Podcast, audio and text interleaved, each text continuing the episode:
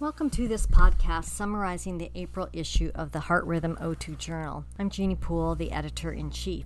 The first original article is titled Performance and Outcomes of Transvenous Rotational Lead Extraction Results from a Prospective Monitored Global Clinical Study by authors Sharma and colleagues.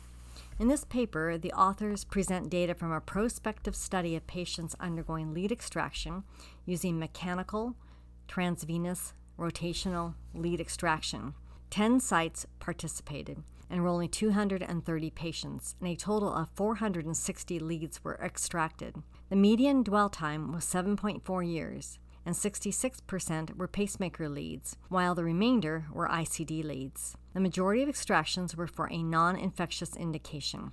In 88% of the leads, a bidirectional sheath was required to free the lead, while the remainder were removed with simple traction or using a locking stylet. The majority of lead extractions used a superior approach only.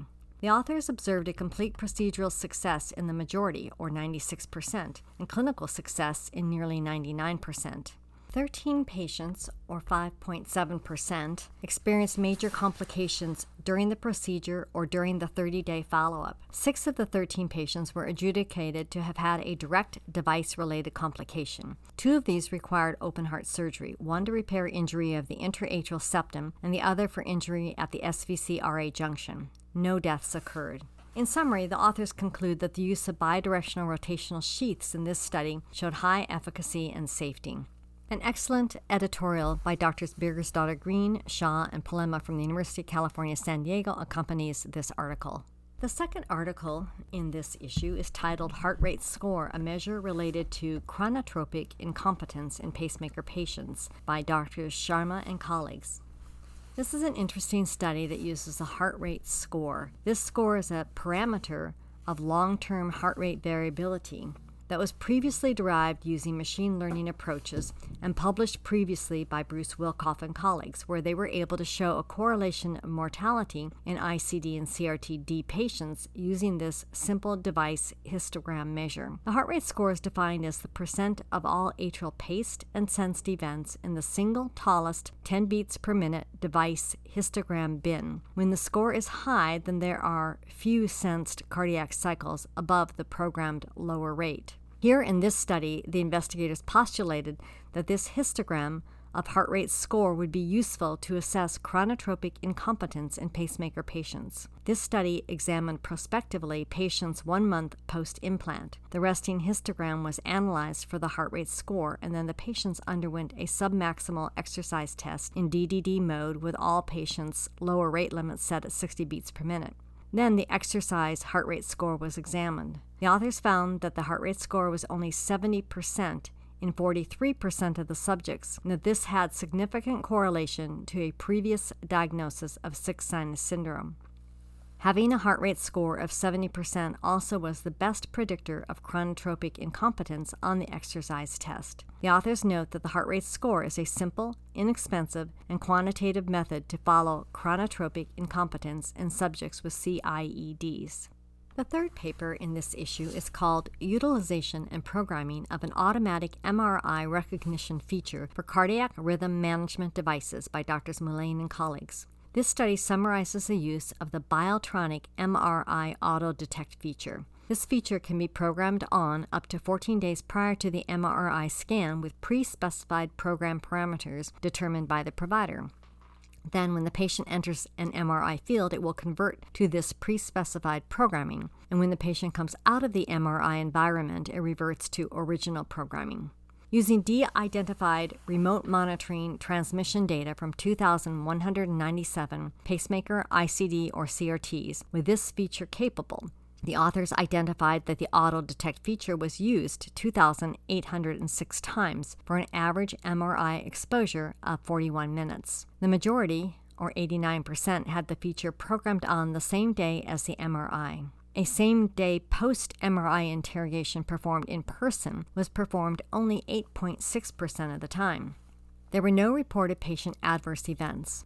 There were seven device events noted on review of all post MRI interrogation, of which two were considered to be possibly related to the MRI auto detection mode. The authors conclude that automation in device programming eliminated post MRI in person device programming in the majority of the cases. Features such as this could help to eliminate the need for in person personnel for MRI scanning.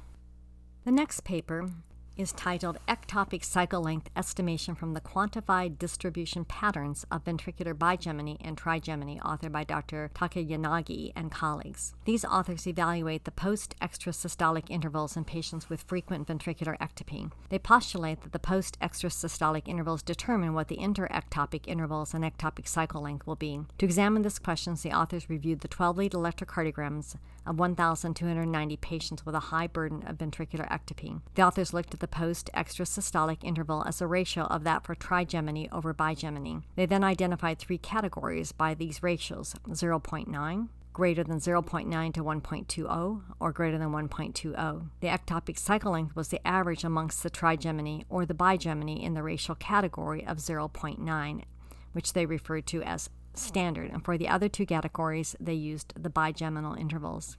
The authors found that the trigeminy to bigeminy interectopic intervals were linearly related to the trigeminal to bigeminal post extrasystolic interval. They also found that the interectopic intervals were the longest in the group of patients whose post extrasystolic interval ratios were 0.9 and shorter with the other two racial categories. The authors conclude that the three racial categories of the post extrasystolic intervals of trigeminy to bigeminy relate to the interectopic intervals and to the ectopic cycle lengths. Up next is a paper titled Diagnostic Accuracy of the Response to the Brief Tachycardia Provoked by Standing in Children Suspected for Long QT Syndrome by authors Dr. Vink and colleagues. The authors note that it has been observed that adults with long QT syndrome do not appropriately shorten their QT intervals upon standing. This study evaluated the standing test in genotype positive long QT children. QT intervals were measured before and after standing in 47 children with genotype positive long QT control children. The authors found that the non standing QTC was 90% sensitive to identify the children with LQTS using a QTC of 435 milliseconds. The specificity was 65%. Upon standing, a QTC of 490 milliseconds increased the sensitivity slightly to 91% and decreased the specificity to 58%. The presence or absence of T wave abnormalities improved the sensitivity for diagnosis. When the combination of a QTC baseline of 440 milliseconds plus a standing QTC of 490 milliseconds plus T wave changes, the sensitivity increased to 96%, though specificity dropped to 41%. Another finding in this study is that 30 seconds after standing, the LQTS children had a greater increase in heart rate compared to controls, and this was especially notable in boys. The authors conclude that the standing test is not additive from non standing QT measurements in children. The next paper is titled Outcomes of Sustained Fetal Tachyarrhythmias After Transplacental Treatment by Drs. Barting and colleagues. Fetal tachyarrhythmias can be associated with serious outcomes, including fetal death. In this study, the authors retrospectively evaluated 69 cases with sustained fetal tachyarrhythmia. Outcome measures included the perinatal and long term outcomes according to whether the in utero treatment was associated with conversion of the tachyarrhythmia, which occurred in 74%, or whether it persisted and therefore was considered drug resistant. No significant difference in perinatal death was observed, though the mortality was 6.7% in those that converted versus 17% in those who did not. The neonates who were drug resistant, however, were significantly more likely to be admitted to ICUs, 75 versus 31%, and their hospital stays were longer.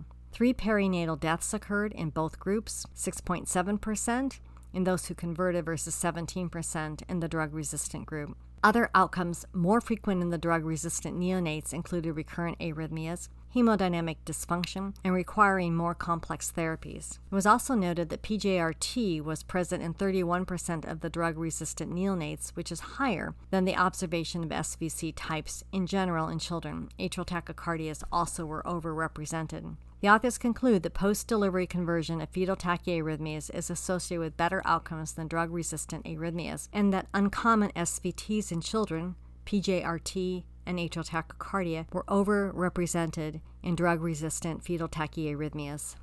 The next paper is titled The Pregnancy Induced Increased Heart Rate is Independent of Thyroid Hormones by Dr. Long and colleagues. In this paper, the authors explore the cause of the pregnancy related heart rate increase. It is known that the heart rate increases by 10 to 20 beats per minute, reaching its maximum in the third trimester. Another observation with pregnancy is that thyroid hormone levels also change, specifically, the T3 increases by 50%.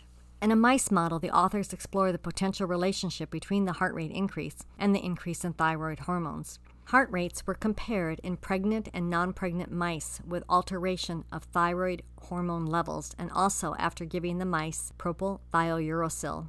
The authors found that pregnant mice also had a greater than 50% rise in T3 levels and had higher baseline heart rates than the non pregnant mice. However, the response to being given T3 was similar between pregnant and non pregnant mice. Following PTU, the heart rate remained elevated in both groups of mice. The authors conclude that in mice, the elevation in T3 does not appear to explain the heart rate elevation in pregnancy, and that this may also be true in humans. The last study in this issue is titled Comparing Patient and Family Usability of Insertable Cardiac Monitors in a Pediatric Cohort. Patient External Activator versus Smartphone Transmission by Dr. Lorimer and colleagues. This interesting study looks at the usability of ICMs in the pediatric population. Patients either had the Abbott Confirm or the Medtronic LINQ devices inserted. Usability was assessed with patient and guardian surveys. The form of transmission, either external activation or smartphone based, were confirmed. The key findings for this study